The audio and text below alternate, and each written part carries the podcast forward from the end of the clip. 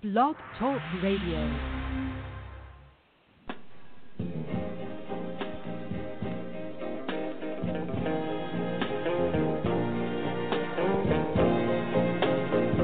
to all praise, husk, whole, bullseye, and for downright real people. I want you to listen. Be what you are, and be the very best of what you are. Whatever your thing is, make your own self a star. When y'all see me riding around here with gold handles on each one of my doors, they have the nerve to say that motherfucker is pimping whore. You call me a liar, a thief. Some of you even call me a freak. Then you say that motherfucker's done got on top. He must have done it by eating cock. But if all of that that was done behind closed doors was brought to light, there'd be a whole lot of cocksuckers and dick lickers and freakish motherfuckers sitting right out here tonight. So what if you got to take and what if you got to give? As long as I live the life that I love, because I love the life that I live.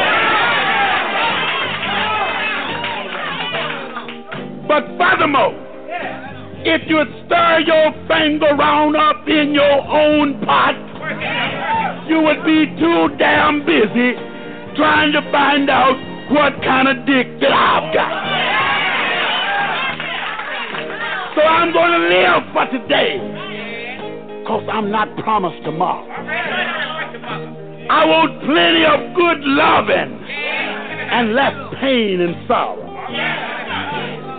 So I'm going to keep on living and being what I am.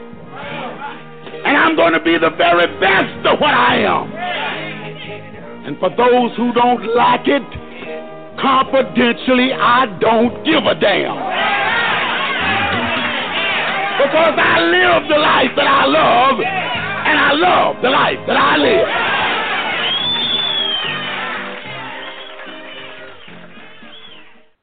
Rudy Ray.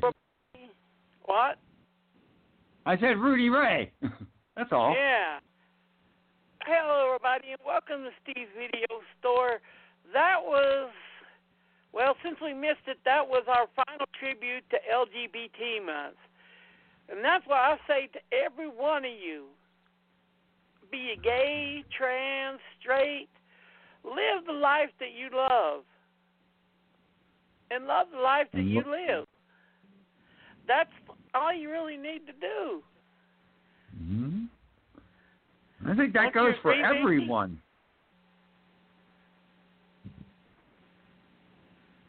Vicky? Vicky? Yes, I I agree. Yeah. And what's great about it is that, uh, well, if you watch uh, Dolomite is My Name, Vicky, it sort of hints at it, but it never does say. Rudy Ray was a closeted gay man who never really came out. Well, that's probably because he couldn't. Oh, he's not at that Yeah. point in time. Yeah, that's what I mean.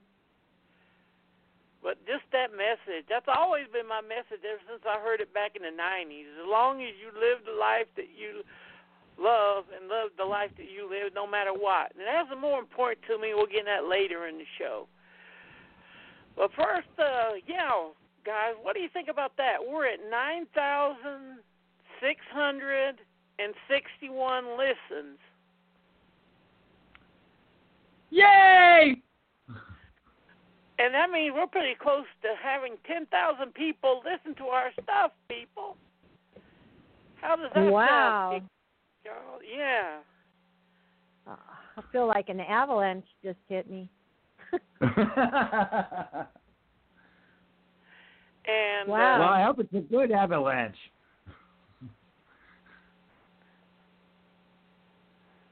And for that, I'm doing a little bit of a giveaway, some very rare stuff. One is a $30 LA Lakers LeBron James pop. It's a cool one, one that actually shows them wearing uh, uh, the LA Lakers yellow and purple colors with the white and purple sneakers and purple socks and all that. Well, that's cool. It has a little bit of damage on it, but I got it in the damaged box, but it's still worth thirty dollars.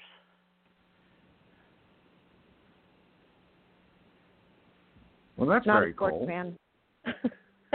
I don't know any. I'm not a sports fan. I don't know anything about something like that. Well, I'm not either. That's why I'm giving the pop figure away. Ooh, did you hear that, sports fans? All they're hearing is thirty dollar LeBron James figure. That's pretty hard to find. Okay, crap. And I'm giving away, Vicky. Have you ever heard of the book "Women, Men, Women, and Chainsaws"? No, I have not.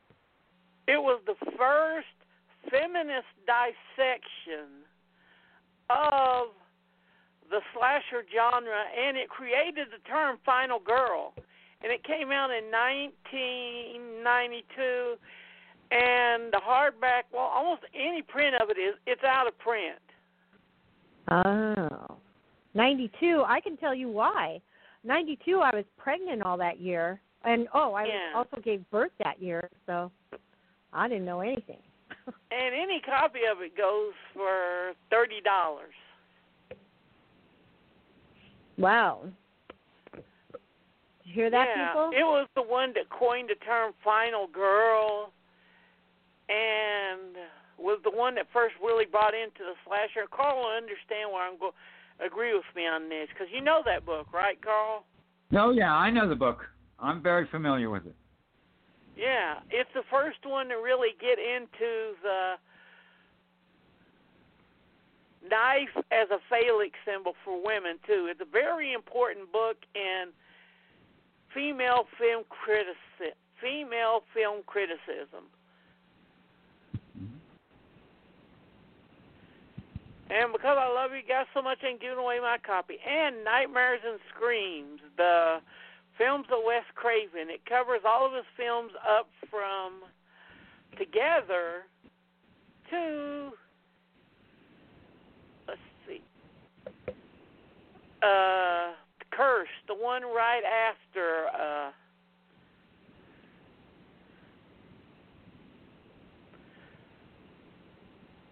Yeah, Scream. I don't. Yeah. Werewolf movie. Oh yeah, the werewolf movie. Okay, I'm familiar Yeah. with that one. Yeah. And both of those books are used are very academic books and they're used in schools and they're very cool books too. And I'm giving away for free. And I'll get as we get closer to ten thousand, I will give the details of how to win them. That's just a tease. Because we love our listeners, don't we guys? Absolutely. Yes, we do. Absolutely. And I don't know about you I guys. wouldn't the most, be here.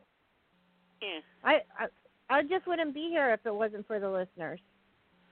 Oh, they love you. Everybody over at the uh uh the movie group that you join. Yeah. You know, Chris and all them. Yeah, madness. Yeah, movie. Yeah, madness. every one of them. They go. Is Vicky gonna be on this show? Is Vicky gonna be on this show? Well, I love them too. They know it. They know it. Yeah. I love them. Uh, yeah. When it comes to our first matter of business, when I think of him, I think of one of the funniest silent takes ever in television history, which is the scene where he's sitting in front of his work desk after Mary Tyler Moore has accidentally outed him as wearing a hairpiece. And Dick Van Dyke walks into his office and you just see him with this solemn look on his face, surrounded by hair pieces, just staring at him with a sad look on his face. oh man.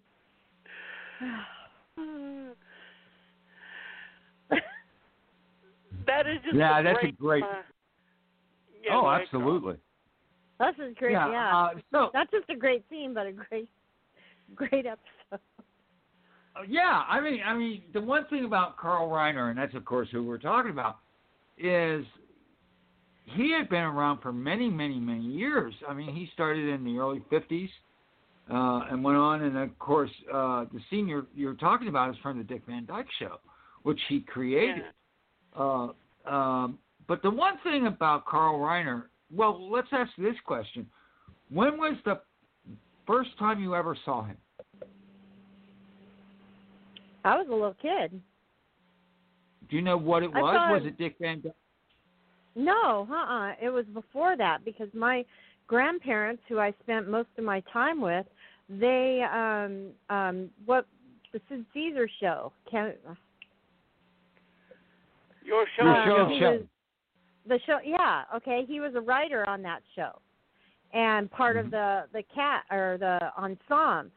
And so Carl Reiner, I my my oldest TV memories is with Carl Reiner in them. Mm-hmm. So I can't tell you how old I was. I was young, three or four when you, as far back as you can remember. Yeah. Mm-hmm. And black and uh, white the TV movie. people, black and white. Yeah. Mm-hmm. Oh yeah. And the movie, my favorite years, is an amalgamation of stories from Carl Reiner, Mel Brooks, and a few other one of the writers from your show of shows. About when Errol Flynn came on as a guest. Yeah.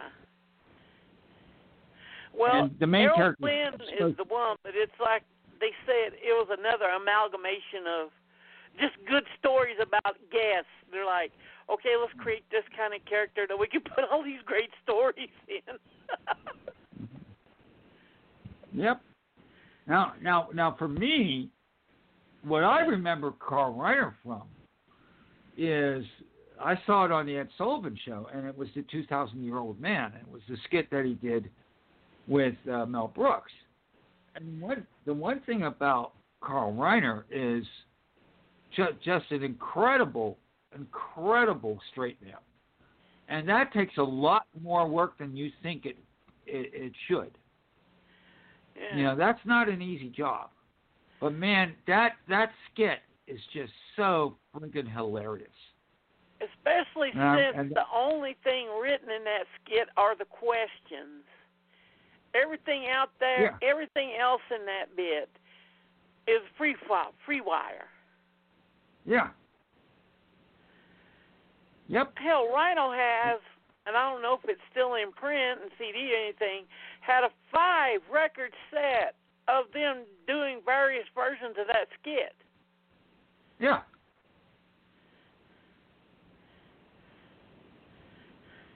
Absolutely.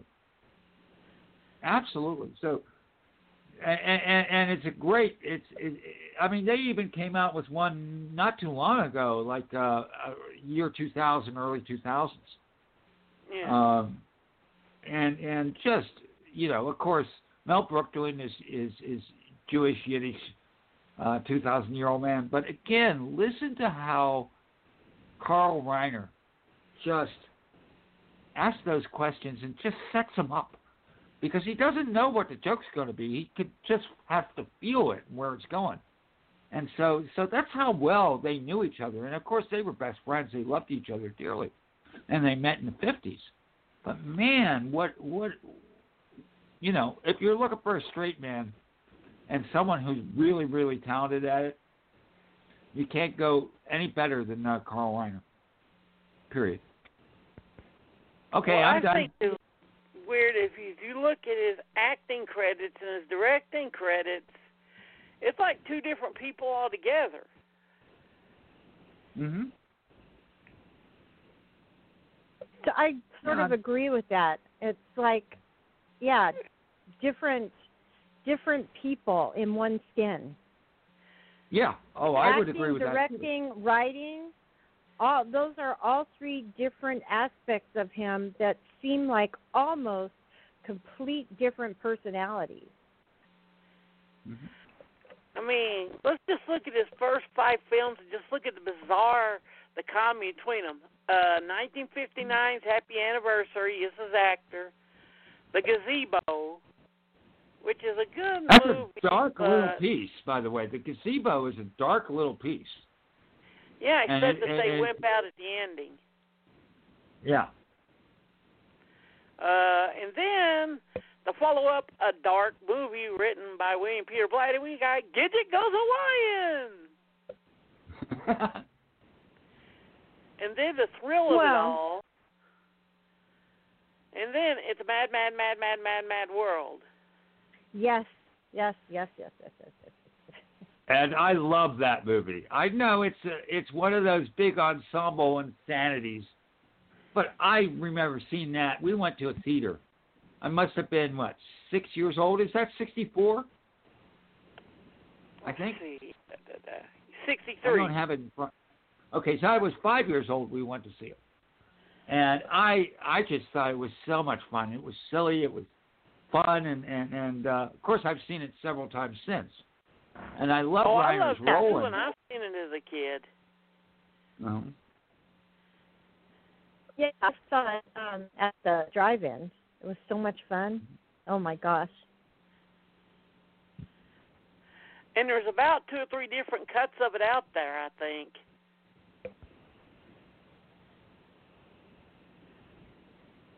well, Oh, I'm there's not a sure road show about that. cut. I noticed No, three there is. hours. And there's Yeah. one that's two hours plus. And then, And then a 90 minute version, which was a TV cut. Yep. Exactly. The TV cut is terrible. Terrible, terrible. If you're going to if you've never watched that movie and you want to watch it cuz it's just good fun. It you just laugh. Um uh do not watch the 90 minute version. You won't like it and it won't be fun. Watch one of the other two. hmm What do you say, Carl? Um, I remember seeing the long version, and that's that's the version that that I remember. So so that's what I'm going to say is is, is the and road what show. else made the long version special, Carl? I don't remember. I was five years if you old. saw it in the right place, it was shown in 70 millimeter. No, we went to a drive-in. and It was certainly was not 70 Yeah. mil. Well, look at the Hateful Eight. They put them in the 70 millimeter and the regular one too. Right. Right. And then we get one that Carl, that this Carl likes, I think, is John Goldfarb. Please come home.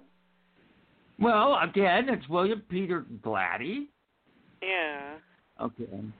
You know, let's let's not forget that, and also uh, it's uh, hold on, uh, the art of love. Okay, wait a second. Oh, okay, that's uh, okay. Just a second here. That's right. You're going by actor. I I was looking at director there. Yeah, we're looking at act. I'm going through his acting credits first. If you're on Okay. um, Over- IMDb, it's not there. Okay. Not for Cameo actor. credit appearance uncredited.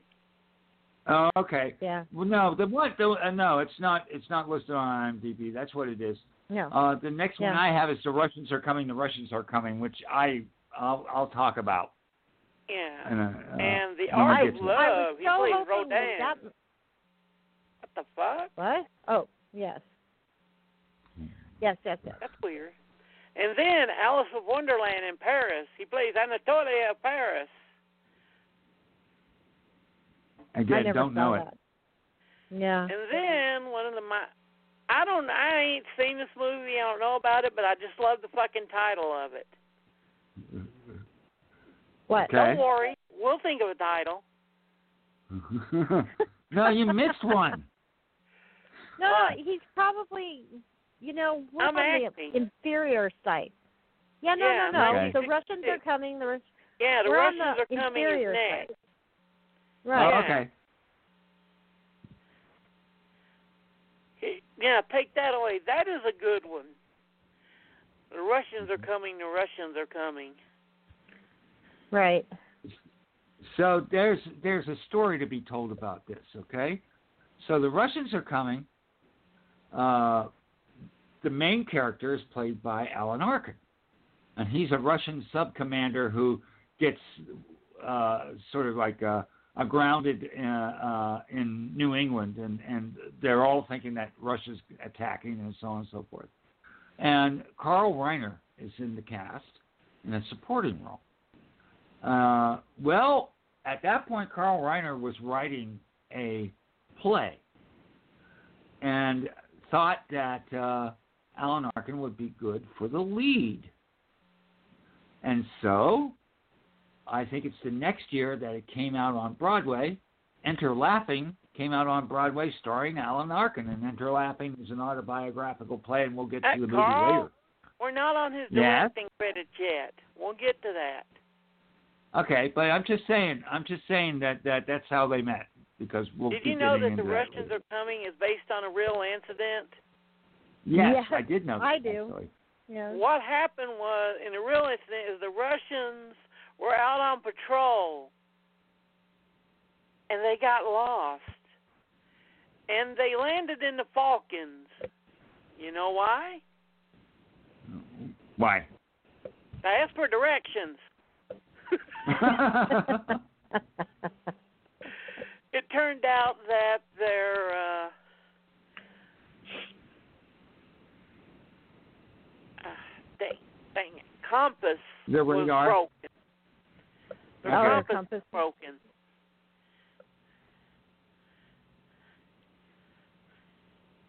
That's funny.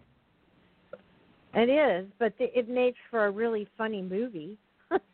And Mhm. next oh, is oh, one of the worst of the shm- sm- messes of their A Guide to the Married Man.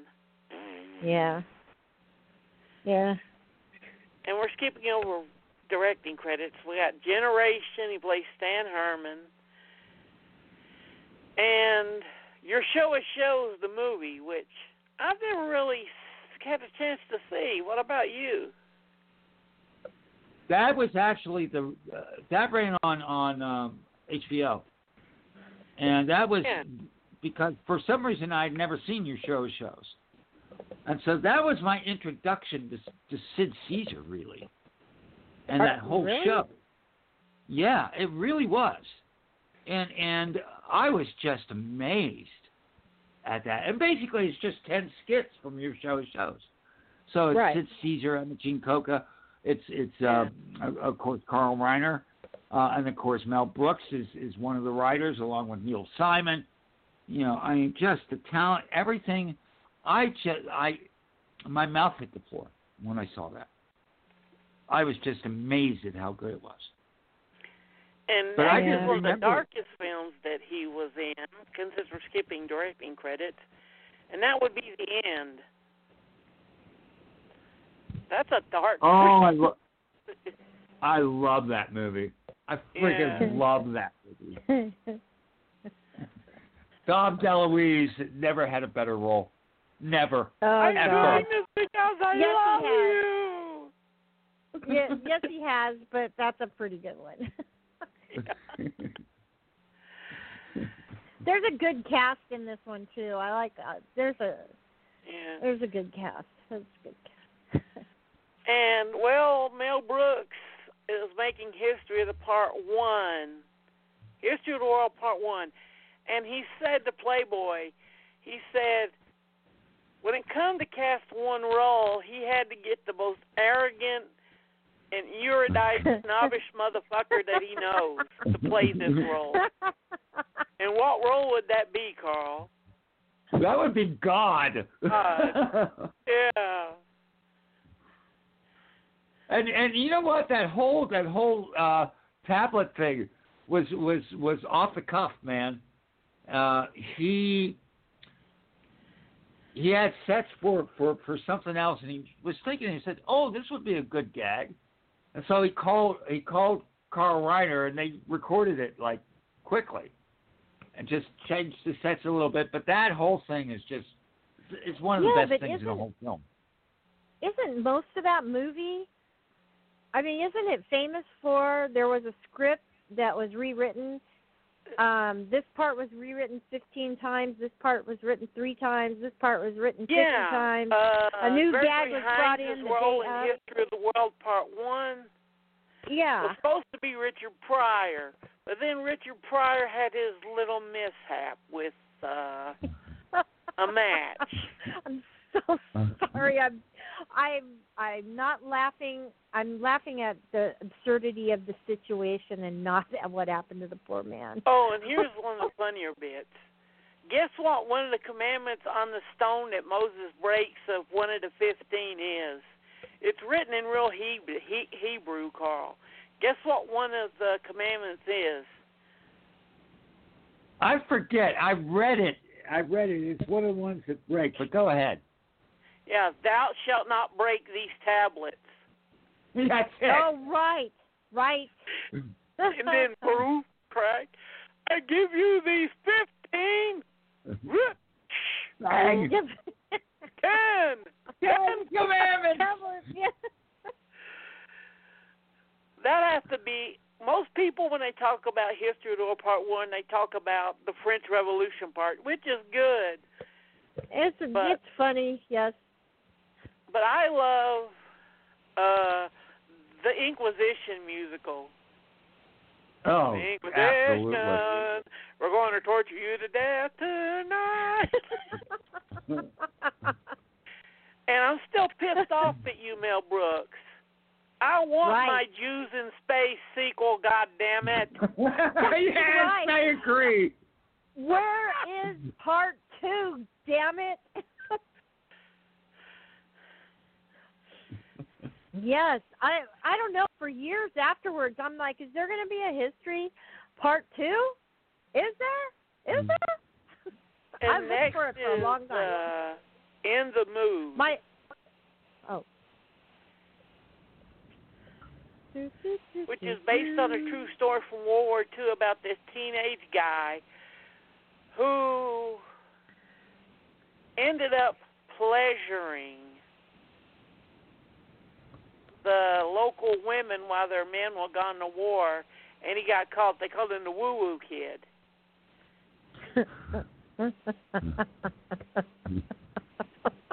It's a funny idea. It's just the movie doesn't take the ball and run with it like it should, does it, Carl? No, not at all. They leave out the part, Vicky, and you're going to laugh. When they uh, caught him, yeah. They even measured certain parts of his body to see if he had anything that was outstanding.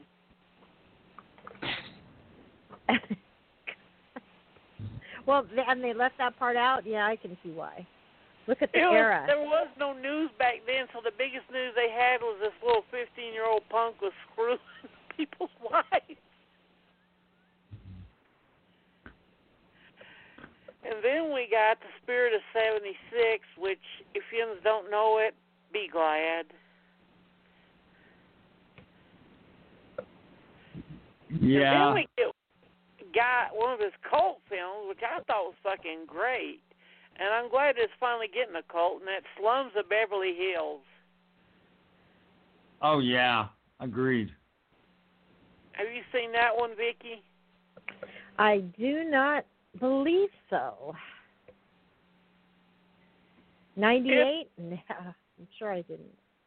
It's based on the author, her experiences as a kid, and her and her uh, father keeps moving them from place to place to make sure that her and her brothers get to stay in the best school district in Los Angeles. Mhm. Yep, not something I saw.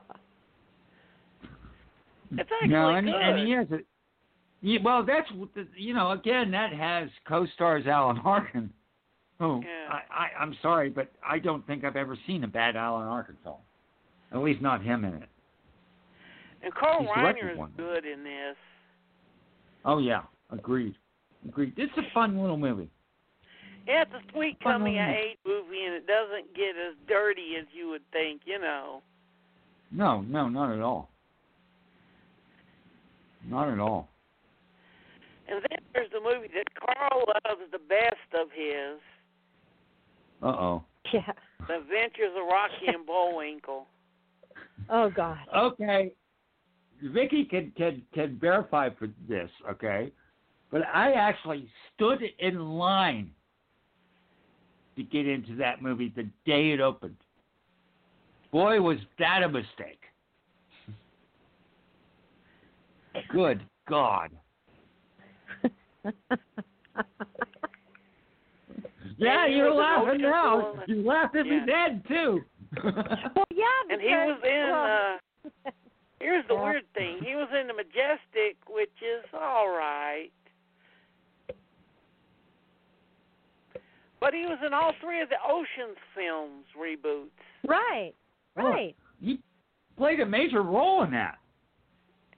Oh, He played yeah. Saul Bloom, man. Yeah. Pretty. Um. He was. What are they called? The side characters. He was a major side character. Yeah, Yeah. exactly. He's one of the guys Then- that that that Go ahead. he's one of the guys that that George Clooney brings together to pull it every pull it off. He's one of the crew. Right. Right. He's even in the Ocean's Eight uh, female remake. Yeah. So is so is uh, Elliott Gould. They're the only ones that made it all the way through all four films. Yeah. And then he starred in a movie about Carl. I don't know why he made a movie about well, he's in a movie about Carl. what movie is that? Dumbbells. I don't even see it. It's on, it's on um, the wiki. Yeah. You gotta have you gotta have multiple um, uh, windows open, Carl. Yeah. No, I Carl have a with a phone. K. Duck Duck Goose. You're a but- Carl with a K. He's a Carl with a C. Oh, okay, Now, got dumbbells. Okay, thing. got it. His last role was in Toy Story 4. Which is really Carl? a cute little. It's cute. Yeah. I've watched it with my granddaughters. Yeah. And Carl Reineroceros is cute. Yeah, that's his name in the movie, Carl Reineroceros. Yeah. yeah. I, it's cute. So th- this is the thing. He died in 2020, but he was still making videos in 2020. yeah. Okay? yeah. got the whole quarantine thing down. He's still starring in videos, and he has two separate ones about the whole being in quarantine. I've seen them. I watched them. I when I got up a couple days ago and saw that he died. I'm like, didn't he just make that video? Didn't mm-hmm. he just guest on on Bill Maher just just what three months ago? Wait a second, this can't be real. I thought it was a joke at first. Yeah, talking about dying with your boots on. Yes, this man was like the Terminator when it comes to everything that he did writing, directing, producing, creating. He's the creating Terminator of all time. Yeah. Yeah. And now we're moving on to movie directorial credits, which Oh, Inner God, I Laffy, love. which is not available in any home format right now.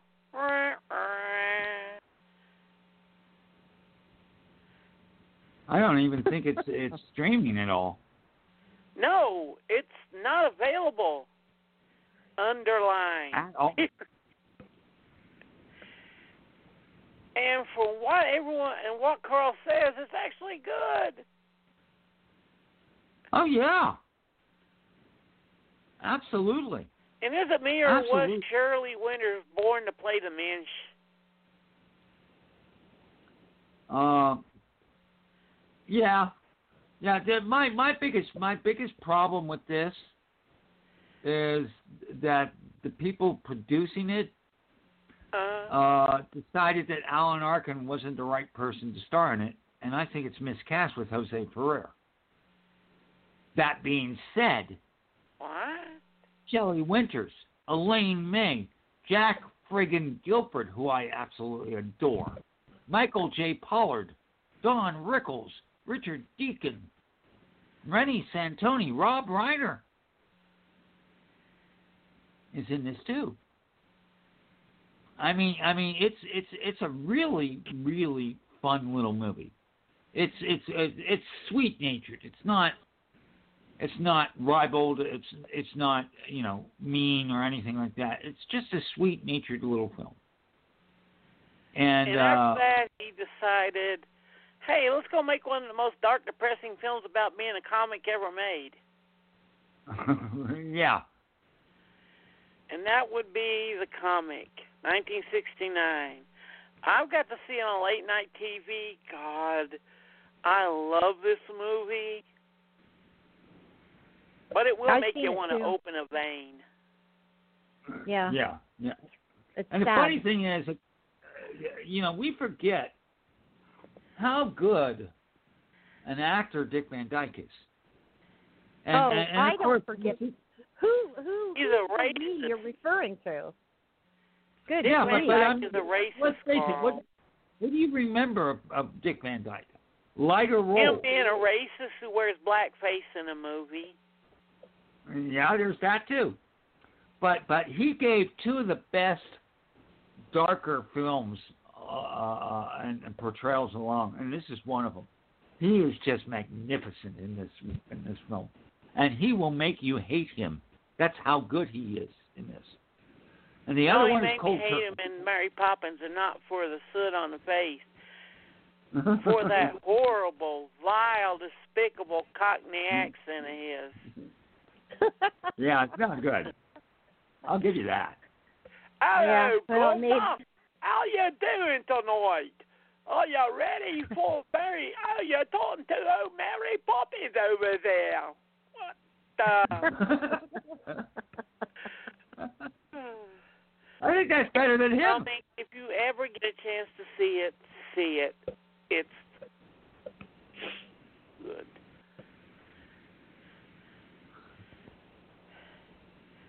Yeah, the comic is brilliant. Comic is a brilliant film, and I think it's one of his top three films easily, easily. And Carl would say this next movie is the best film ever, with the guy in a gorilla suit being forced to have sex with a male cop ever made. And you would be right. ah, where is Papa? Where can I start on this? I think the thing you have to realize is that Carl Reiner did not write this. Let's just leave it at that. Uh, this was written by a guy by the name of Robert Klane, and Robert Klane is one of the darker satirists of the 60s. And this was the movie, it was not Harold and Maude, it was this movie that made me love Ruth Gordon. Seriously. Just, it's just so nasty and wonderful and just awful and, ugh. yeah, this movie. I saw it and I thought my eyeballs were going to fall out.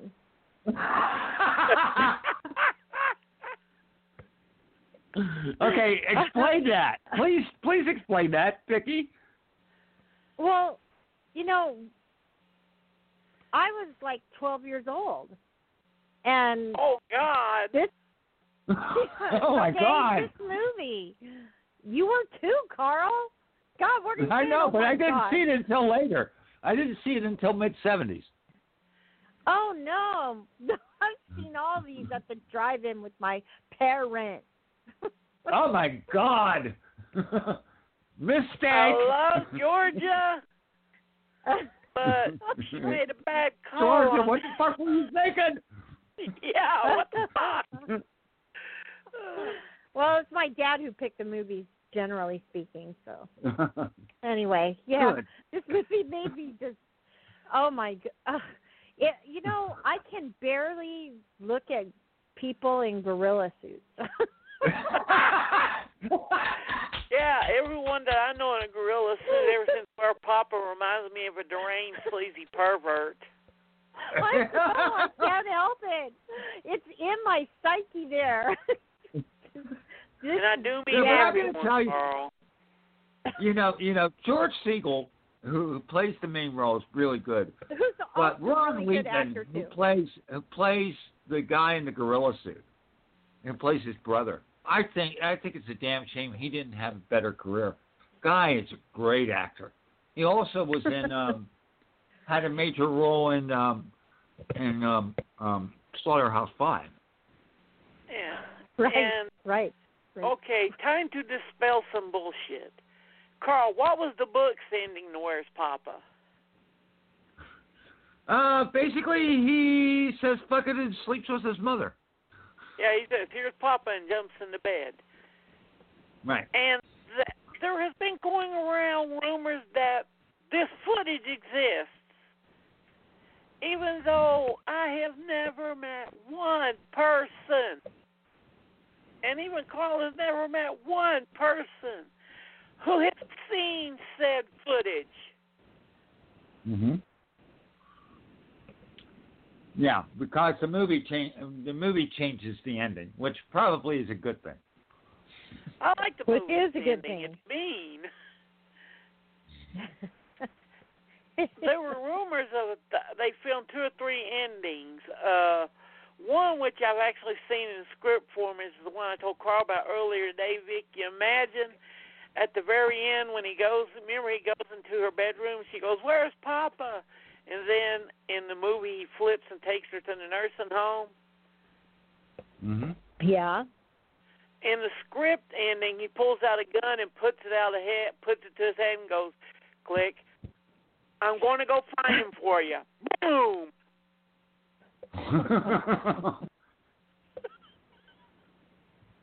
Well, that could have worked, yeah. Yeah. but for But I do love 1970, come on. They just- yeah. It just seems to me that then him dumping her in the nursing home is the realistic ending. It is. Since my It, sister's it working is. stuff. I've heard of that But story Especially for back more then. than I like to. Mm-hmm. But again, if we we just make a, another comment about this film, you got to see this film for Ruth Gordon. She is just amazing in this movie.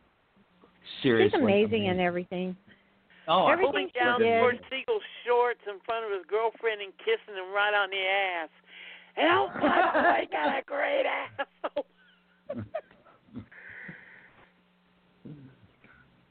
yeah, she wonderful, just wonderful. And the extreme changes will give you whiplash and a sore neck because he goes from where's Poppa to oh God. Yeah. Which yeah. the first oh God is actually good. it is. I liked it. I did. I it wasn't what I expected. Yeah, No. that's what I liked about it. I think it's a lot better than Bruce Almighty. Oh, yeah, I do too. I do too. Without a doubt. And yeah, yeah, but Bruce and it's- Almighty wa- wasted Morgan Freeman as God. right. they right. don't they don't waste George George Burns. No. Uh, No. uh, Carl, Yeah. what did you just say? They don't waste George Burns. He's great in Oh this. God, you devil! Oh. Oh, okay. He That plays was- both. I Yeah, still think that this is the better of one. Right. That was kind of a rip off kind of thing. hmm And A that's sad when you have to rip off your own franchise. I'm pretty sure it was studio execs, okay?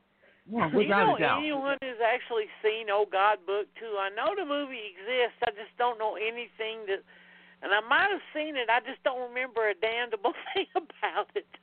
No, I it's not thought Don't It memorable. was terrible. Oh, It was not memorable. Yeah. No. Absolutely. the Absolutely. next it's not, is one not that I know that Carl doesn't know, and I don't know if Vicky's seen it. And it's an autobiographical film based on Gorgeous George, the very first really big professional wrestler. Huh. And the story goes is that George was going out to do to the ring in his uh normal Nazi gimmick, which was his heel gimmick. Mm-hmm. And this guy shouted to him, and this is in the movie, from the audience, You fucking faggot! So he stops. And he thinks for a second. And then he looks at the guy and blows him a kiss. And then the guy gets 210 times madder and tries to jump over the guardrail, and the cops have to take him out. And he's like, I've got something here. it does. and it's focused on him and his wife, and it has one of the funniest lines ever. His wife looks at him, Vicky, and goes, "Oh my God, are you a fag?" And she's like, "No, I'm a pro wrestler." Oh God, it's even worse. it's a very sweet movie with Henry Winkler playing Gorgeous George. It's I just a fun do movie. remember that movie. I do remember Yeah. that movie. I remember Her- Her- Henry Winkler's wig. I remember that yeah, really well. Blonde wig, yeah. Yeah, all that curly freaking hair. Yeah, he would go in there and spray perfume on everybody and just act so effeminate, and the whole audience would get riled up. And it's just a great movie. Reiner himself met George when he appeared on Sid Caesar's Your Show of Shows. Right. And he said, Reiner said his jaw dropped seeing how one second he was George, and then the next second, once he put on the wig, he was gorgeous George, and how he could make the audience just go eat out of the palm of his hand just like that. This one's No, one of his underrated ones. Mm-hmm. Next, and right now we're at his Steve Martin trilogy. It may Right. not be I- particularly correct nowadays, but I love the jerk. I do too. I don't care Cat that it's not juggling. politically correct. Oh my God. Oh. Don't you think that Forrest Gump was just the jerk made more nice? Well, no, I think it was read an asshole. book. I think the church is. I think Steve Martin is not an asshole in this. Yeah, he's not. He's not. He's sweet. There, like, there's that gas station scene. Oh my god. Oh my God, he hates these cans. He hates these cans. oh, uh, yeah. I really like this movie. Yeah, it. No, I was. I was never a big fan of this film, but the one, the one Why? thing I will have, I I thought it was too much. I think it was Yeah, too that's much, why but I that's liked it. me. That's a personal thing with me. But the one thing I do want to What? mention You is are too much. You are the definition of too much. And you're saying the jerk is yeah, too but if much I think for something's you? too much, I think it's too much. But no, you're the fucking I- jerk. Okay, jerk. Vicky, let me let me finish. Let me finish. But the one thing I do want to say is we talked earlier about Carl Reiner being like three different people, right? Directing, writing that. This shows that he can do over the top really well. And as I've watched this since my first impression, I've come to like it more and more. I still don't. I still think it's the the, the weakest of the three, but but I do. Oh, I I have you gotten to I- a point where I like the film. You, kn- I don't know. Man with two brains is more like. the. Yeah, we'll get love that next. Man with Two Brains. But Carl, you're such a jerk that you sit around eating beef jerky while while cooking jerk chicken. and uh, I'm okay with that. And you know what? I that's why I do it. I do the herky jerky. And next is a movie that people didn't get because they were expecting Airplane. And what they got was a serious love note to noir, and that's Dead Men Don't Wear Yeah. Flats. this is my favorite one. I used to have dreams that I was I mean literally I'm telling you the truth here. I used to wake up from my dreams and go, "Oh, damn," because I was in that movie. I love this movie. This is one one of my all-time favorite movies of all time. All I time. agree. I agree. Um, there was a pushback when it came out, where of course they used a lot of uh, footage from older films, and there Right, was, but- I- and I think it was I think it was actually uh, uh, what's her name um, Pauline Kael, who like said you know this is lazy filmmaking. Right. I don't know That's if it's her, her or Sarah's. But you know what? I disagree because tell Vicky what we were talking about earlier about watching this film and what it made us do. Yeah, there's this at the if you notice Vicky during the end credits, Yeah. it has this end credit blurb. It said, "Here are all the films we used in these movies. If you haven't Uh-huh. seen them or don't plan to see them, you're a fucking idiot."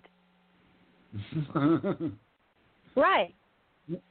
It's true. and, and so And- both of us went through that and like, oh, I've seen that one. I said, oh, I, that's one I haven't seen. Write it down. Yeah. Oh, I haven't seen that one. Write it down. You know, yeah.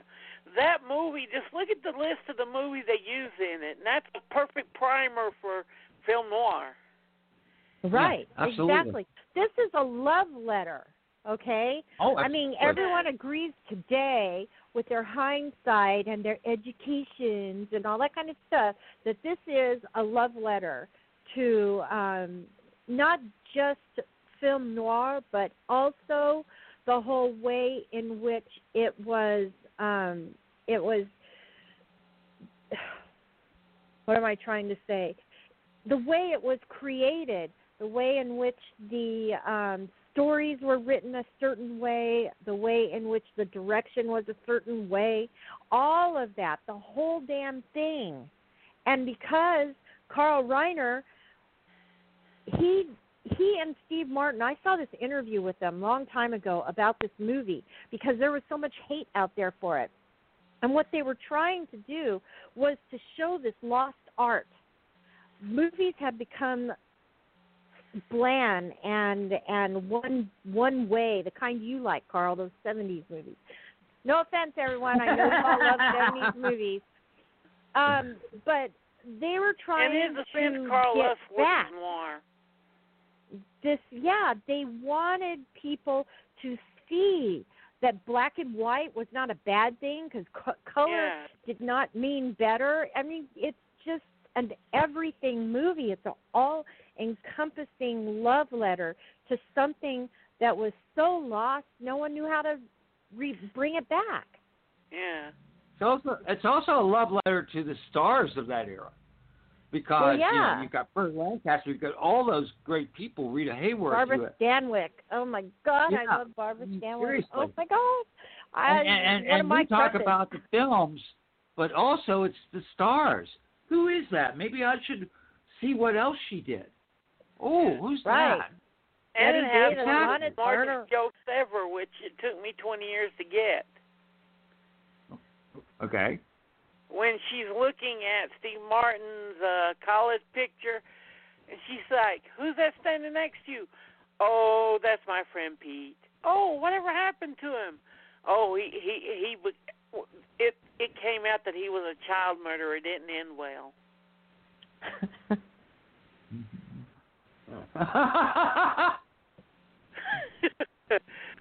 yeah, that was the one. It took me 20 years to realize that they were referencing Peter Lorre and him. yes. And this next one, he was going to film it in black and white too, like Young Frankenstein.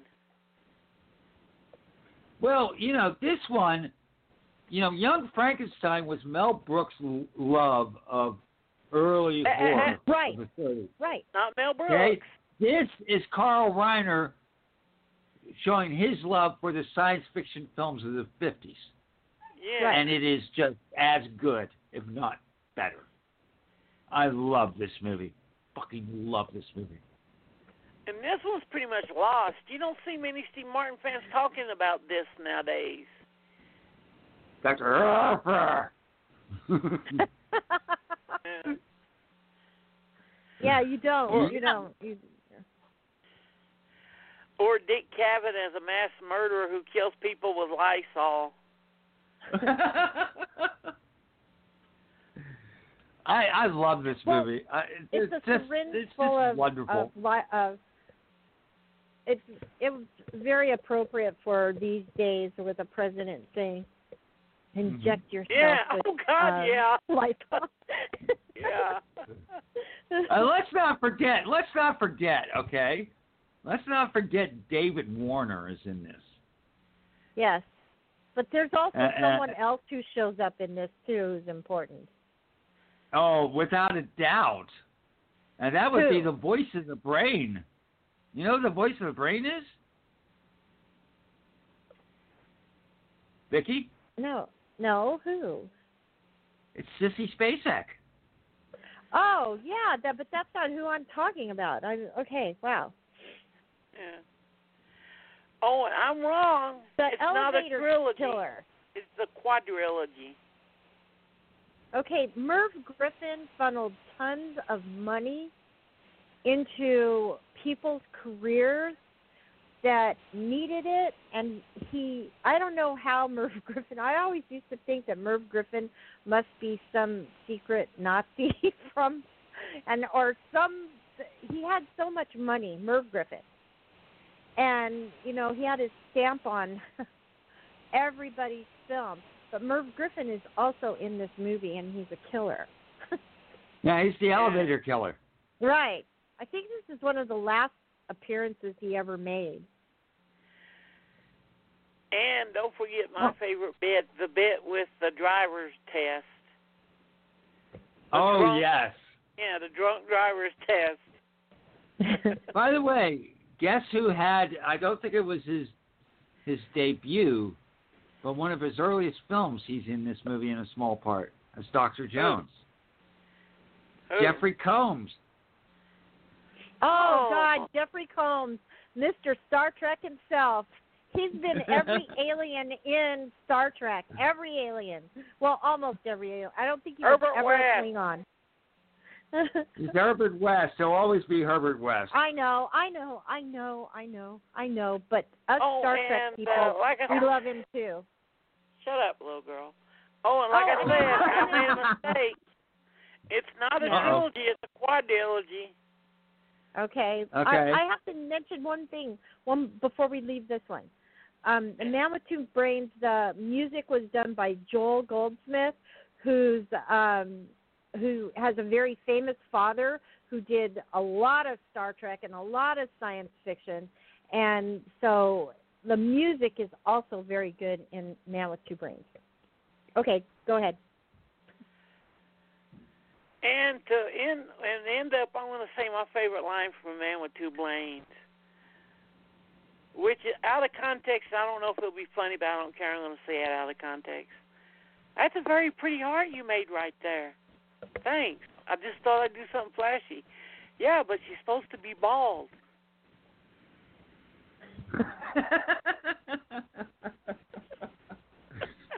yeah.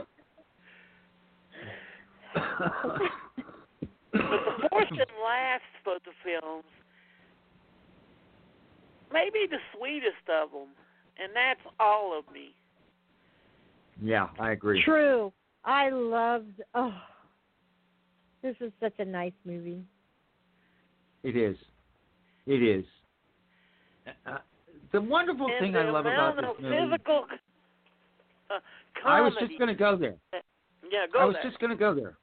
Okay, so what I lo- I love about this is is not only the physical comedy, but how Steve Martin, once he's taken over by Lily Tomlin, how uh, just how you know he's fighting it, and you could see one side of him doing one thing, one side Yeah. of him doing another, fighting, and this Yeah. physicality that comes through is just freaking amazing.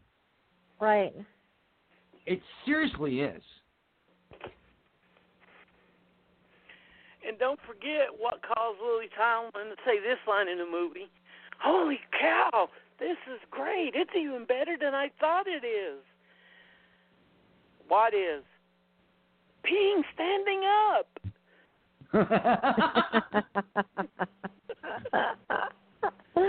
yeah, we all think about that one time or another, mm-hmm. or 50 or a million times. Oh, that's the only good thing about being a man is you get to pee standing up. yeah, that is a great thing, believe me.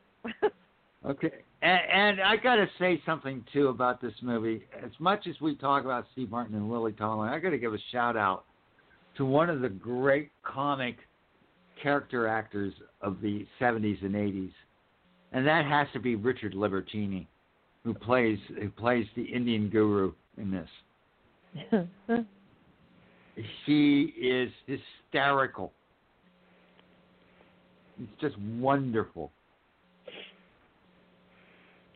Next is a movie that I love that Carl doesn't like, and I don't know what Vicky thinks of it, but I freaking love Summer Rental. John Candy and Rip Torn riffing off each other. yes, I. It's I, sweet, I it's did like harmless, but. God, is it fun. You know what? I think I- this is the wrong one. I don't think I've ever seen this. you never seen this The, with Rip the one I was thinking of was the, was the Mark Harmon film. Oh, that's What's- which Summer one? School. Okay, no, I have not seen this. I have not seen this at all. Is the one where John Candy plays this guy who's an air traffic controller who goes nuts on his job and nearly causes a plane crash and goes psycho because a fly lands on his uh, screen.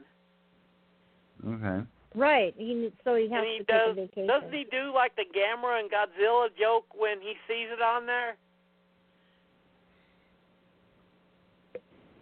Yeah. Holy crap, it's a giant monster. There's a giant monster on your radar. It's a fly, Frank. Oh.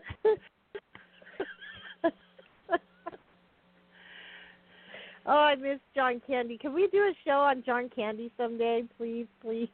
Oh Sure. sure. Yeah, I don't I don't know this movie. I've never seen it. Never seen it. So it's I, I I was thinking it's some fun. It's sweet. It's Okay. yeah. It's right. That's right. It's harmless Rip and it's Torn, fun. her, him and Rip Torn going at each other, and with John Larroquette in here, I need to see this. Yeah, it's funny. Yeah. It's good. And the music is um Alan um Silvestri and that's good music too. And screw you, Carl. I like summer school. Eh, It Oh, has I it know. has chainsaw and blade. The first time that us, me, as hardcore horror fans, got to see one of us on screen as normal. Right. yep.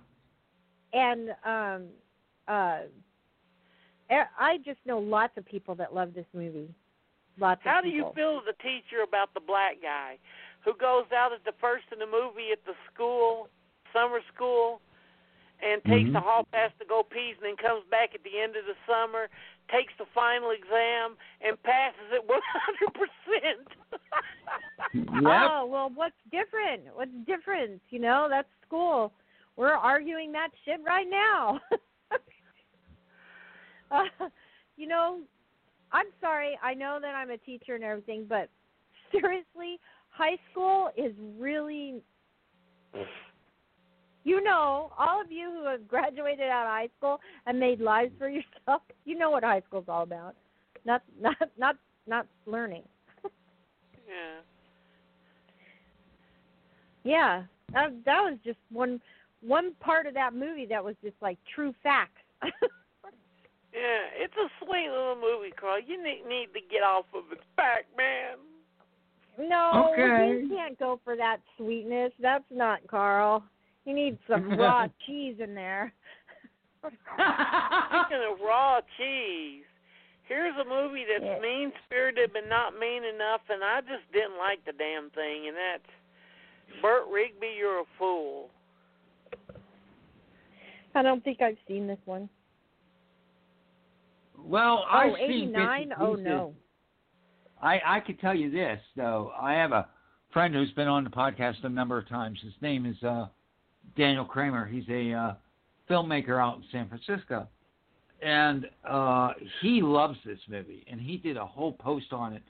I I remember seeing bits and pieces of this at the time. I was I was back in. Uh, uh, in Bradford, at, uh, and we did have HBO, so I I remember seeing some of this it's okay. It's not anything that I really got into, and I don't remember much of it. So It's one of I know movies that where the guy or the main character in it is a total bastard and deserves to have his soul crushed, but he ends up winning.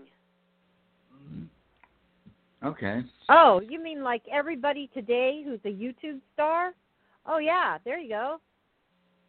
It was telling Oh! the future. Shush, podcast stars, we're just like one step below YouTube stars, Vicky. So ixnay We on are the not. We table. are. Uh, we are above those pieces of influencers. Oh my God! Don't even put my name in the same category as those people. No. Influencers get paid cash, Vicky. Dollars. We don't get how paid about that? shit. So remember, in the eating I- order. They're below me. Oh, did I say blow me? No, I said below me. oh my God!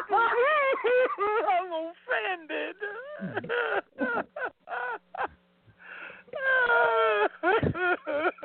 that's funny. and moving on, this is his, his last period wasn't good because we got sibling rivalry, which is another film that isn't as mean as it should have been. Fatal Right. Instinct. Ugh.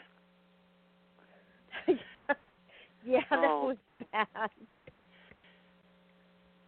It's like a bad airplane version of Fatal Attraction. Attraction, it's like yeah. a cross between Fatal Attraction, Basic Instinct, A Kiss for the Dying, except it's not funny.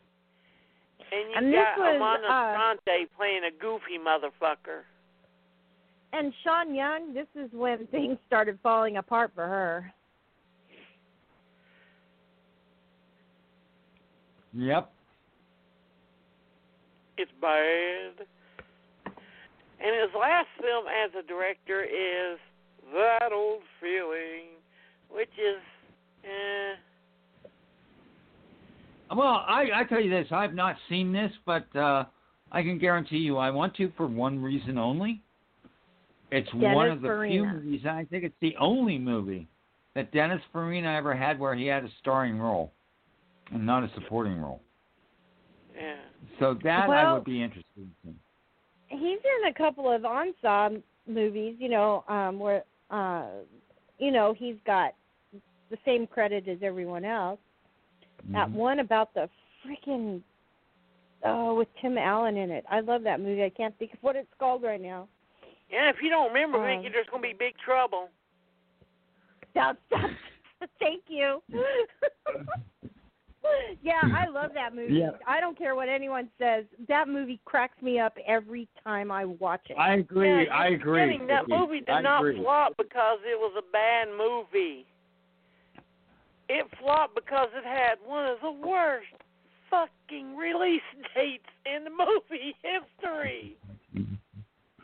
yeah, what was its release date? Nine eleven. It was eleven. a movie with a bomb in it. With it's a Yeah, movie right about a plane with a bomb in it. Right, That right, was right released. after nine eleven. Yeah, the week of 9/11. Yeah, well, a lot of things happened really bad that week. It was a bad week.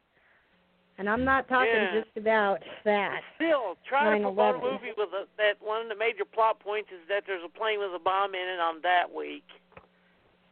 Yeah. Right. I do remember that. It was a bad week for me too. Some bad, bad, bad stuff happened. But when I saw the movie, I loved it. And now we're at his television work. He was on all four of, uh, all three of uh, Sid Caesar's shows, Carl. Yes, yeah, I they were all friends. They all came Your out show up shows together. Caesar's Hour and the Sid Caesar show. Right. Right. They're, those guys all had a history together. In fact, if I remember correctly, I don't know, this could be just me remembering something wrong, but it was like Sid Caesar met Imogene Coca because of Carl Reiner. Something Yeah. like that. Yeah. And so, um, yeah, um, and you know, and there's a great love story right there, and m- more great comedy. And so, yeah, they were all friends for a very long time. You know, poor comedians. Some were less poor than others. Yeah. Well, they all did pretty well uh, in the end.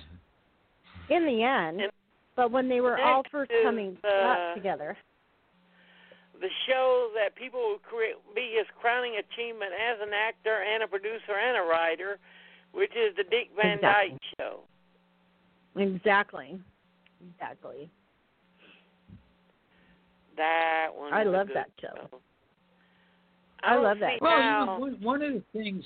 Hold on. One of the things that really that show did was it opened up what was the writers' room. Okay, think about it. Right. It's about a TV sitcom or a TV variety show where Right. all the major people involved are the writers of the show. And Yeah. so, you know, this is this is going back to what he was doing on your show shows and and and and really opened up what the writers room is about. Right. And and that Yeah. that expanded the, the whole sense of comedy. Mm-hmm. You know, Well, think you know about the Dick Van Dyke show. Hold, let's- let me just finish here. yeah. Think about the Dick Van Dyke show and the time frame. Okay, which is 64 Somebody to grab a 67. fucking I think. soapbox, please. okay. But it, it, it 61 to changed everything. Yeah. Okay, I'll I'll shut up Oh, now. Carl, what part of the show and what actor did Dick Van Dyke and Carl Reiner have to go to the boards about to fight for because the network considered that part of the show unbelievable and no one would believe that? I don't know what. Well, Go ahead, Vicky. What do you think?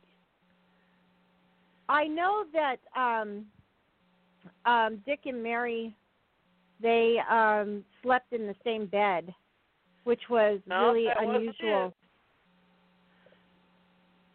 Yeah, but they did, said- and they watched TV in the same bed. I know, same bed. but that's not what the network complained about. The network were Listen. like, "Why the hell do we have to have Rose Marie on the show? They no one will believe that there's such a thing as a funny female writer." oh, right. yeah. And Elaine May's like, "Excuse me, motherfucker." yeah. Right. yeah, Well, they had to okay, fight I- deeper character on the show because they were like, "Oh, Yeah, You because know. of the the whole, yeah, the prejudice, female prejudice.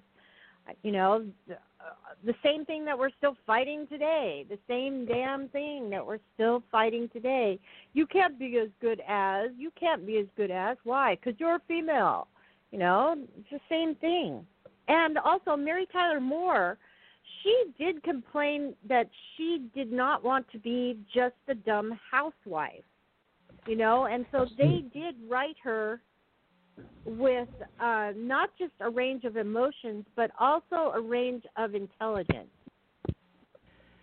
and which And brings me to my question. point so yeah." wait i just want to say this if you watch the dick van dyke show there are several layers uh, the reason why it always captured my imagination is that it always told two stories at once and that it also had layers for the adult to watch, kid to watch, and get enjoyment out of both.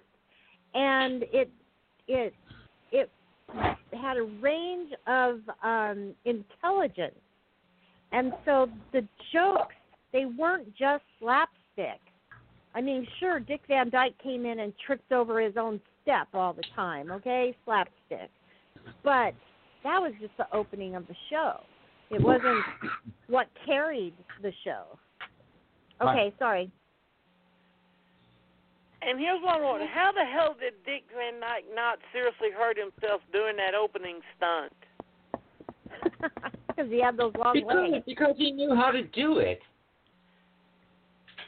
He was always a Still one physical of the most painful looking chair pratfalls I've ever seen. He always fell over everything. He ran into the refrigerator door, I don't know, 50 times. He's always, I'm talking he's about always the running one in, where is in every one of the credit sequences where he tripped over Right. the big white right, chair. the. No, the oh, big white chair. yeah. The big and nearly yeah. landed on his neck. I'm like, how the fuck did he not break out his neck? But yeah, then he was in three episodes of well, Linus the Lionhearted. And No idea. Don't even know. then it. he was in seventy seventy two he was in Rowan and Martin's Laugh In. Which was Oh yeah, he absolutely great. And let's see if you're smart, Carl. What episode what show episode of a show did Carl Reiner play Professor Peabody? Uh, goodness gracious. Uh, I don't know. Rocky and Bullwinkle. Night Gallery. Hey, listen, it was a good guess, was it not? yeah. Then he played various characters on the Carol Burnett show. Of course, yeah. And then the TV special Two Thousand Year Old Man. Which is pretty By good. the way, watch that. If you ever get a chance, that is an animated special, and it is wonderful. Yeah, I think it's so too. it- it's Any lovely. chance you get to hear them do the riff on a Two Thousand Year Old Man is wonderful. Period. Oh yeah. And then he was good, Mr. Angel in Good Heavens. Good Lord. Hmm. That was a show that he wrote. I never saw it. I don't remember it, but but the idea was that he was an angel, and there would be a guest devil, and they'd be going after someone. You know, who's going to turn out good? Who's going to turn out bad? And then we get into the 90s, he was in Frasier, Mad About You. Duckman. He played the salacious priest. I love Duckman. Yeah. Yeah, I, I love that show. You only like Duckman because Frank Zappa scored it, so your opinion doesn't count. No, but there are other reasons I like Duckman, but that is one of them. Just like my opinion doesn't count in any movie that Sam Fuller appears in. True. Ooh, there's a show I missed. The Larry Sanders Show. Yeah. Carl Reiner, he played himself. Yes. He was in a lot of animated show. He played Dis- he was in Disney's Hercules, uh, Globe Hunters. Oh, he played himself. Oh, I'd like to have seen that. Seen him fighting that facing down with Bernie Mac. That would probably been hilarious. Oh, that. Yes, absolutely. He was in Crossing Another- Jordan. I remember that. My mom used to watch that show all the time. Ally I never McBeal. watched Uh, Ugh. King of the Michael Hill. I don't even know what that is. Father, father of the Oh, Bride. that's Bonnie Hunt.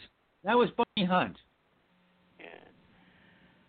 Father was of the it? Bride. Oh right, I remember that show. Yeah. I like Bonnie Hunt. She was in um Jumanji.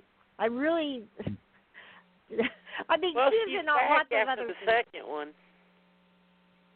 Boston Legal. Yeah. Oh, oh, I Al- remember that episode. That's a really good episode. Boston Legal. How, I like oh, and Boston Father of the Pride, which I didn't mention, is the cartoon version of Siegfried and Roy. Oh God. he was in 14 episodes. As a voice, of course. Yeah. House MD, Two and a Half Men, Mary Madagascar cartoon, The Penguins of Madagascar cartoon, Hot in Cleveland, Max. I don't know what that he, is. He, he actually, he actually is the uh, boyfriend of uh, Betty White in that. Yeah, but Hot in Cleveland is basically Betty White's funny, everyone else stands around with their thumbs up their butts. Oh, yeah, hmm, unfortunately. interesting. No, she's just that damn good. No, she is. The Cleveland Show, American Dad, Parks and Recreation. My favorite. You should watch Parks and Recreation. Comedians in car getting coffee, Bob's Oh Burgers. yeah, that. Do you know what that is? That's really good. That's a good thing. Mm. Go ahead. Dickens keep and. Everland Pilots, Word Girl. Good Lord, he did TV up until He passed. on. 2019. yeah. Yeah, but that doesn't. Forky you gotta asked read question. about- He plays Carl Reineroceros again. what he did this year. Yeah, well, he did all those. he didn't uh, just lay uh, back and and say, "Forget it, I'm done." Yeah. What? No, no, he didn't. Not by a long shot. He's one of those retirement would have killed his ass. Right, right.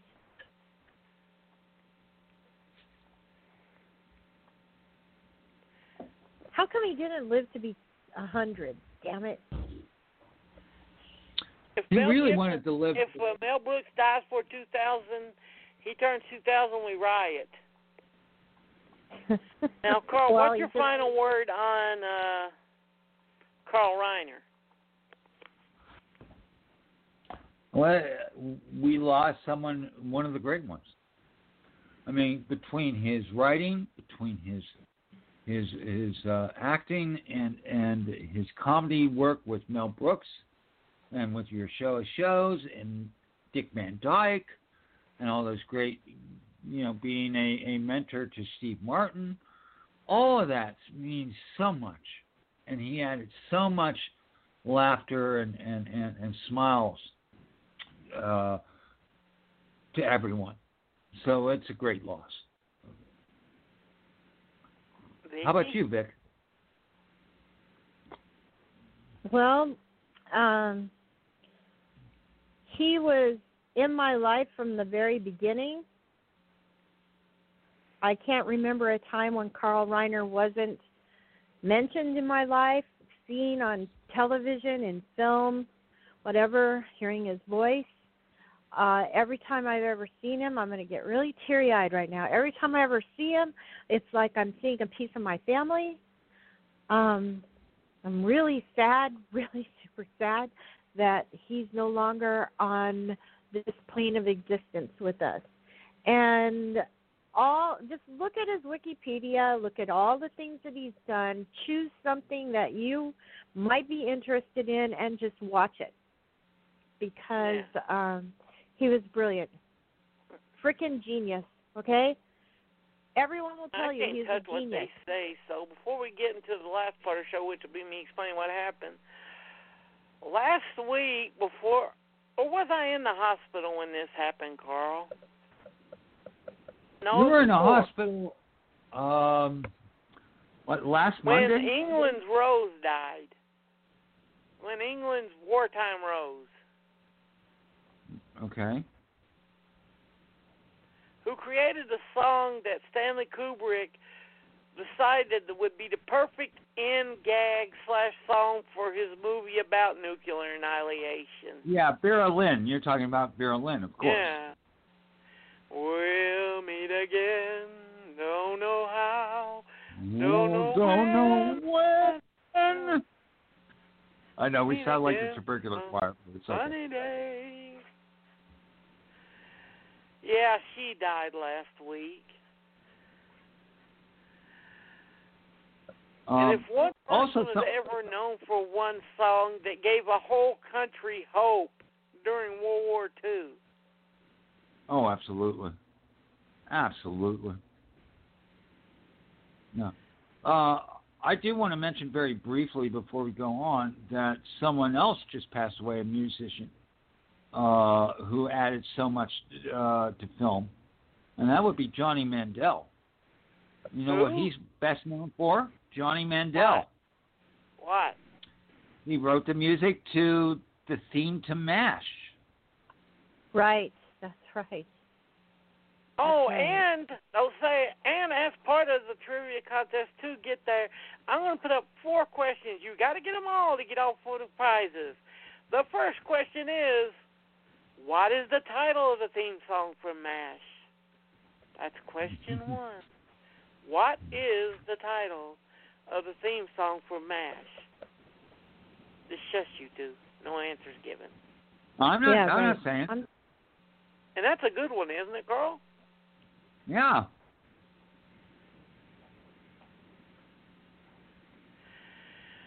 But yeah, it was about last Wednesday. I cut. Uh, it was Tuesday that I canceled the show, wasn't it, Carl? yeah. because It I was wasn't Tuesday. That's good. what it was. Mhm. Yeah. So about Tuesday, about 4 a.m., I woke up and my stomach was so tight that you could stick a needle in it, and the motherfucker would probably exploded like a balloon. Jesus. that's terrible. Oh, I It went to the so hot, to the emergency room, and the next thing I know, I was halfway between La Follette and Knoxville, and then the next thing I know, I remember I was in the hospital room, and it turned out that I had, because I have cirrhosis because of the medicines I take, they've done damage to my liver. I had uh, ammonia buildup. Oh Which means they God, gave me some kidding? industrial laxatives, and I was going poop, pop, pop, poop, poop, pop, pop, poop, poop. And I can tell you, people, from the bottom of my heart, there's nothing like wait, waking up from almost being in a coma and hearing a fucking idiot say to you, Mr. Ronquillo, how are you still drinking the alcohol? Uh, Are you fucking stupid? Oh, I'm trying to make you better. Then stop asking stupid fucking questions. I don't drink. I never have drank. This is from my medicine. You idiot.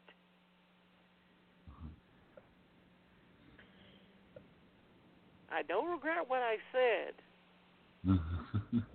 good. It's like if I walked in with a broken leg and they said, Mr. Ronquillo, who shot you? I got ran over. I'm just trying to find out who shot you. But someone ran me over. There's no hole in my leg.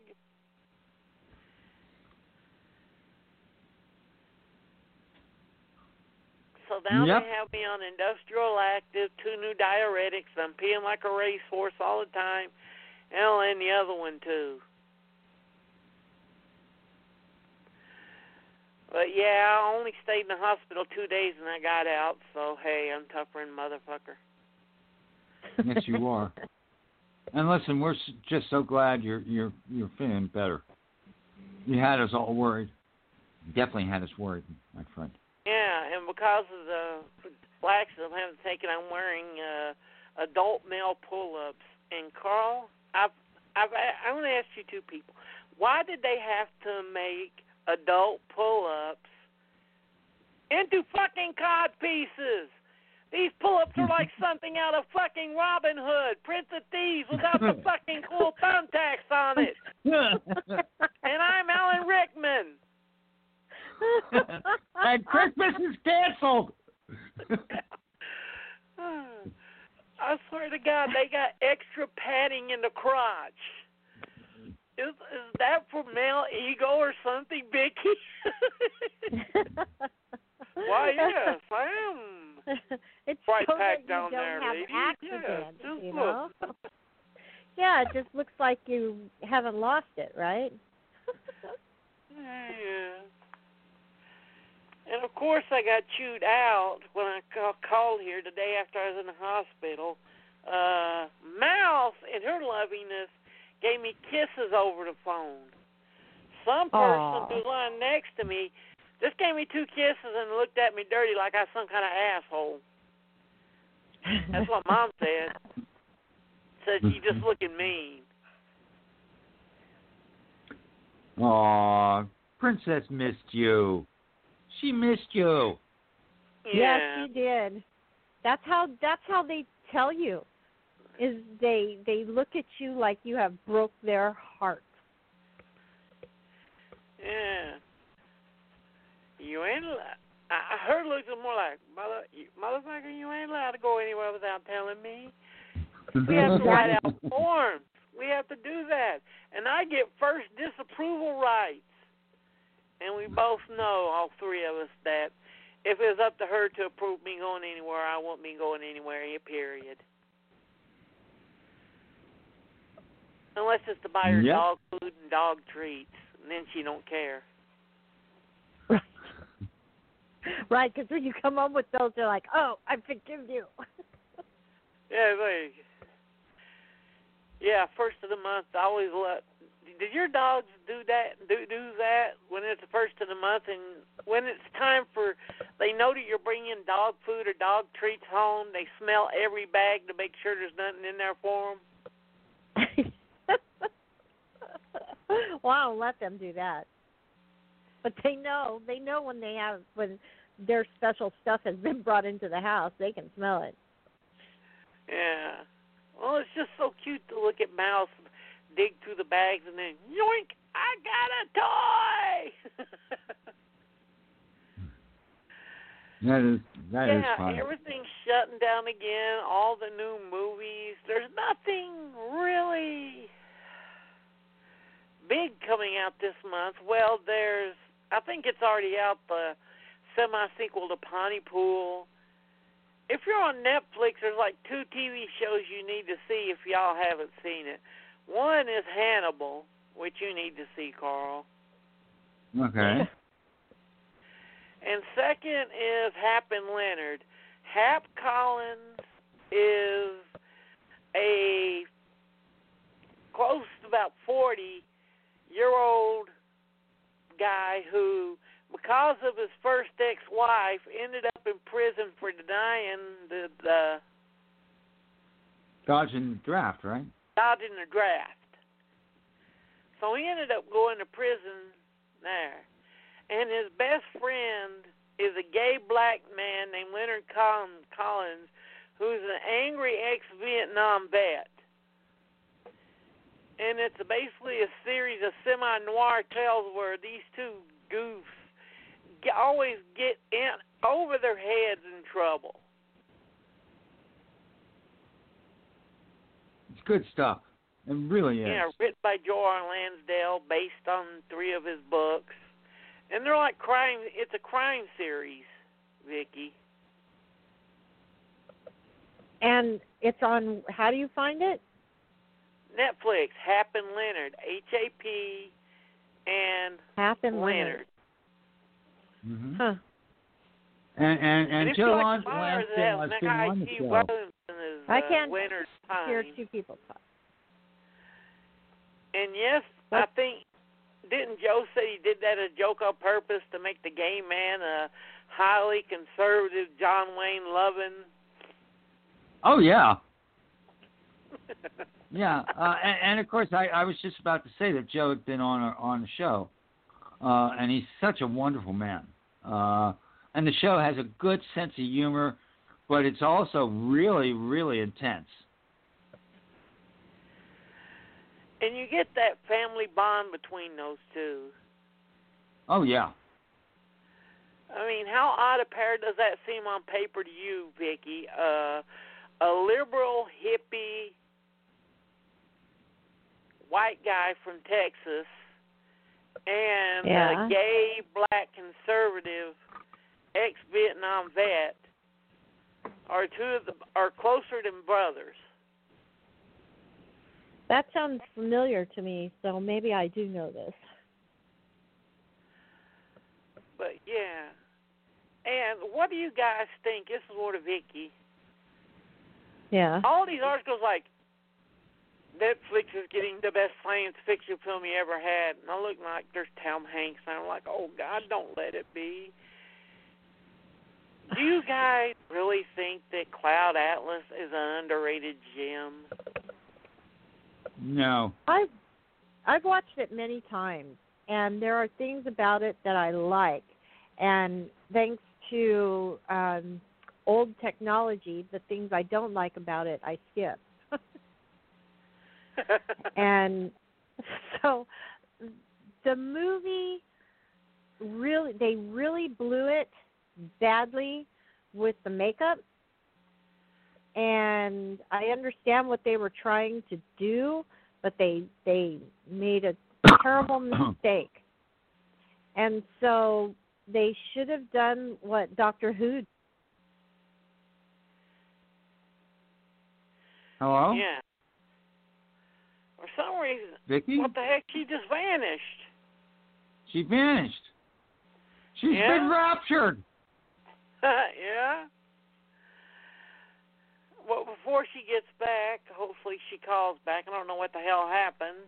Uh, if you're going to Walmart today and you haven't picked these up, the two disc thing from Shout Factory with the TV cut, the the new commentary, uh, just every bit of extra footage you can get for it is uh, twelve dollars and the two disc candyman with the new one coming out and scarily it looks good Yep. it's out the old candy man and what do you ha, have you got to see that trailer yet the shadow puppet one with candyman No, I have not.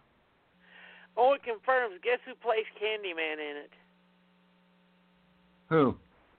tony todd's back Nice. I'm We sorry, love- we can't love Tony. candyman without his voice No, you can't. You can't. No, that that's really good news. That Yeah. really is good news. And St. Agnes is, oh yeah, your film is still hitting uh, pay per view at the end of this month. Good. Good, because I do do need to see that.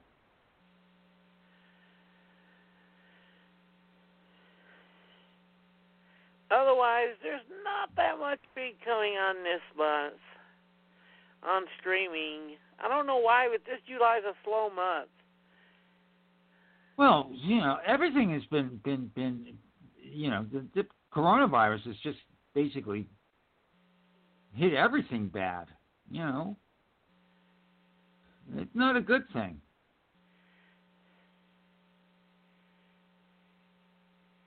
Hold on. Is she back?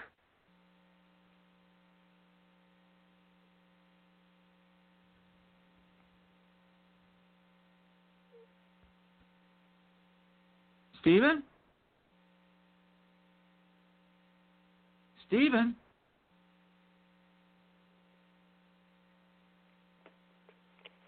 I got back to Vicky. It's not a good thing. It's just usually you'd see some little movies. Oh, the one with Dave DePis- Bautista and a little girl, My Spy, is cute. It's fun. Okay.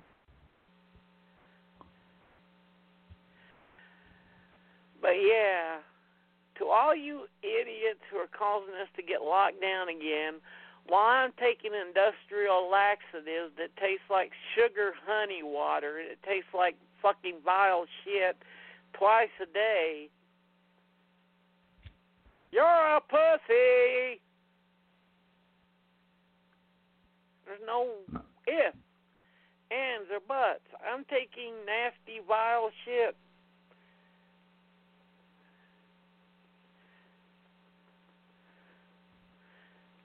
Well, don't you agree that all those people, like that woman at Trader Joe's, I need to breathe. I'll be poisoned. Uh, I, I don't even really want to discuss it at this point. You know, uh, just uh, people are asking I'm just relating to what I'm going through and what I'm doing just to survive, and then these get and then these pussies. There's no way for me to put it. Yeah. Putting a piece of paper over your nose is more harder than taking to taking industrial laxatives every day and having to wear uncomfortable pull-ups and all that crap just to make sure that you're healthy. Yeah, but at least you got the cod piece. at least you got the cod piece. And I got the thing. I can't wait to watch the TV cut again, which is a bizarre beast in itself if you've never seen it. It opens with them explaining who the fuck everybody in the thing is, but we'll get into that Sunday. Because Sunday we're going to be dealing with the summer of 82 and the anniversary of two films that released on the same weekend, which are considered godlike classics, but flopped horribly. Mm-hmm. Of course, that would be the thing. Thing and Blade Runner. Mm-hmm. Yep. And I actually got the and I actually seen both on the big screen. I saw Blade Runner uh, in New York on the, in the theater. It was wonderful. It was wonderful. Okay, there she is. All right. So so what what else we got Sunday? Um, what happened, Vicky? I don't know what the hell happened. You just vanished. It- Hold it, Carl. it- Wait, Vicky. Carl's been waiting to say this for years, someone give it to him. Say it, Carl. No, I don't even know what you're saying. two, I don't one. even know what you're saying. Wait, I don't know wait, what you're wait, They saying. always say to you when you vanished. Oh, I've been raptured. You were raptured. Wouldn't that be something? You're one of the and I'm one of the leftovers. What the hell? no, you know, um, I don't know. It told me the show was over. It said, "Thank you for listening to your show is now over. Thank you for listening to our show." well, yeah, that that's what happens to me when I'm raptured.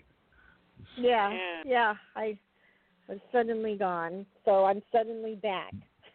So since Yeah. you said that, we can bring up another line too, Carl.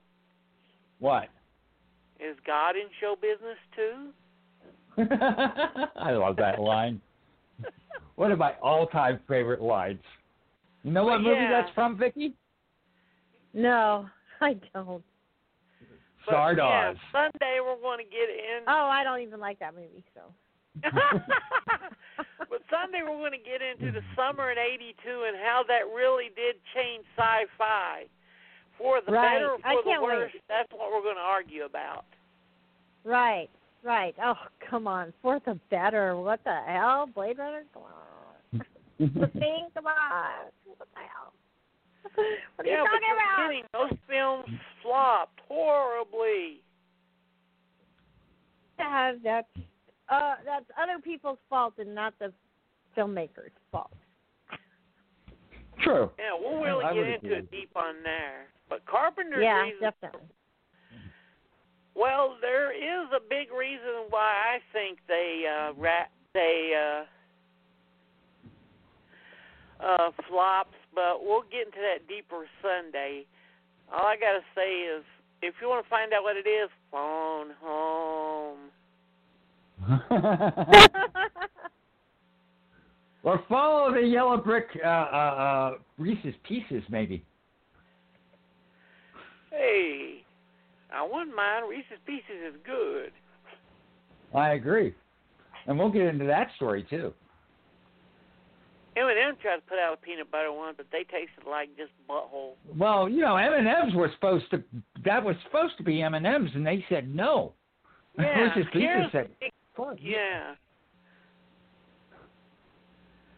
Yeah. That's going to be the title of the show. What? Did the executive who who who who screwed this one up get fired? yeah. Do they ever get fired? I don't Once in know. This was Not often. pretty big, as we we're going to get into. This was this is could get almost anybody fired.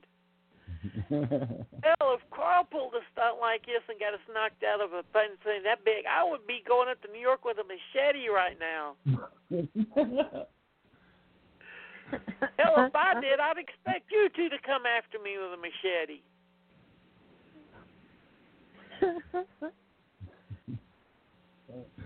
yeah, Funny. well, nobody gets fired anymore Yeah. June mistakes. Yeah. Was a very big freaking month for uh, sci-fi, and we'll definitely get into that because we had the good Star Trek movie, as it's called, E.T., Blade Runner, and The Thing. Yep. Good stuff. Yeah, really good, good, Yeah. good. Seriously. And I'll I'll tell you the story about when I uh, uh, saw Blade Runner uh, in the theater in New York. I'll tell you all about it. Oh boy, can't wait. Cliff notes Yep. it. Cliff notes, Carl. he doesn't know what those are. yes, I know what Cliff Notes are. Give me a fucking break. Ah, Leg, being arm, facetious. back, Look neck, that word up. eye socket.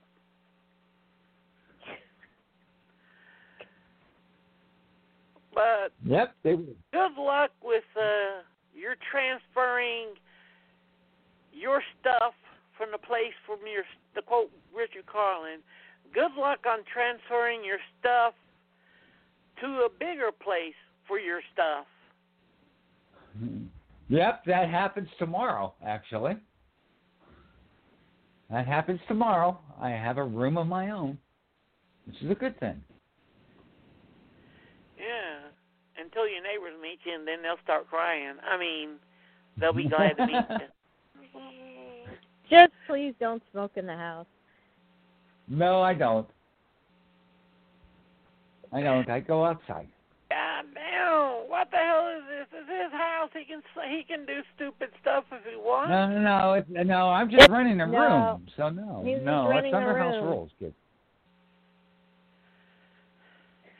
Yeah, it ain't yeah, like I the old days where you would know exactly which vent would go outside or what window you could lean into where they wouldn't catch you. Well, I'll, I'll probably figure that out too, but that's okay. But that oh, won't and be I till sent your winter. carton of closed cigarettes up to your new address, Carl, so you're going to be pretty Mm. much stocked up. yep, new address. I won't even be in the city anymore. I will be in in in Elmont, which is right across the border into Nassau, and that's where the Belmont uh, racetrack is. It's like a half mile from my house. So are you going to Yeah, go but- get a job there shoveling shit or you ain't shit? Uh, I'll probably try to uh, do food service and sell hot dogs. Racetrack Well, there you hot go. dogs? That, well, you're be creating a lot of shit then. Exactly. Exactly. But yeah, that that's that's where I'm going to be. Oh, okay. So it's going to be And Saturday we'll be back, me and Fred, with the ecological science fish science fact classic, which is Bruno Mattei's Hell of the Living Dead. Oh God, I'm so glad I don't do those with you. It's okay. I, I I'm more than happy that you have your own little thing with Fred, and you have these little movies that you watch. And next week it'll be Sinful Dwarf, and I will be so glad I don't watch any of them. no, we're sticking to the okay. 80s Sinful Dwarfs of 70s, and I will make you watch it if you get me mad enough one day. no, you you can't make me watch it. You can try. Clockwork Orange, Not gonna bitch. happen. Clockwork Orange, bitch. All right. I'll fuck orange your ass. okay, whatever. and I'll put Frank Zappa and uh,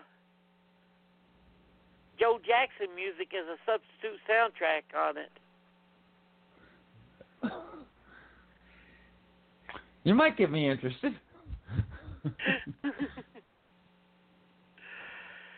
And thank you for being on Vicky, and we'll see you Sunday. And thank you Yep, to every you one of you people who listen out there. And thank you to the nurses who took care of me in the hospital.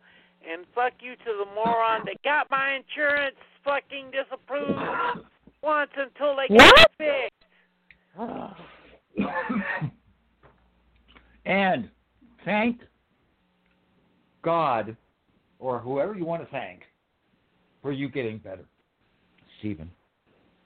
Really, we're we're so glad you're back, and we're so glad you're feeling better. Yeah. And it was touch and go as far as you've told. me. Yeah. So, So worried. very- So worried. you know, absolutely. We love you dearly, my brother. No question. Yeah. Just get And I love better. you guys too. Well, Vicky, you I put up with. yeah, whatever. We all know the reality. But Okay. And with that,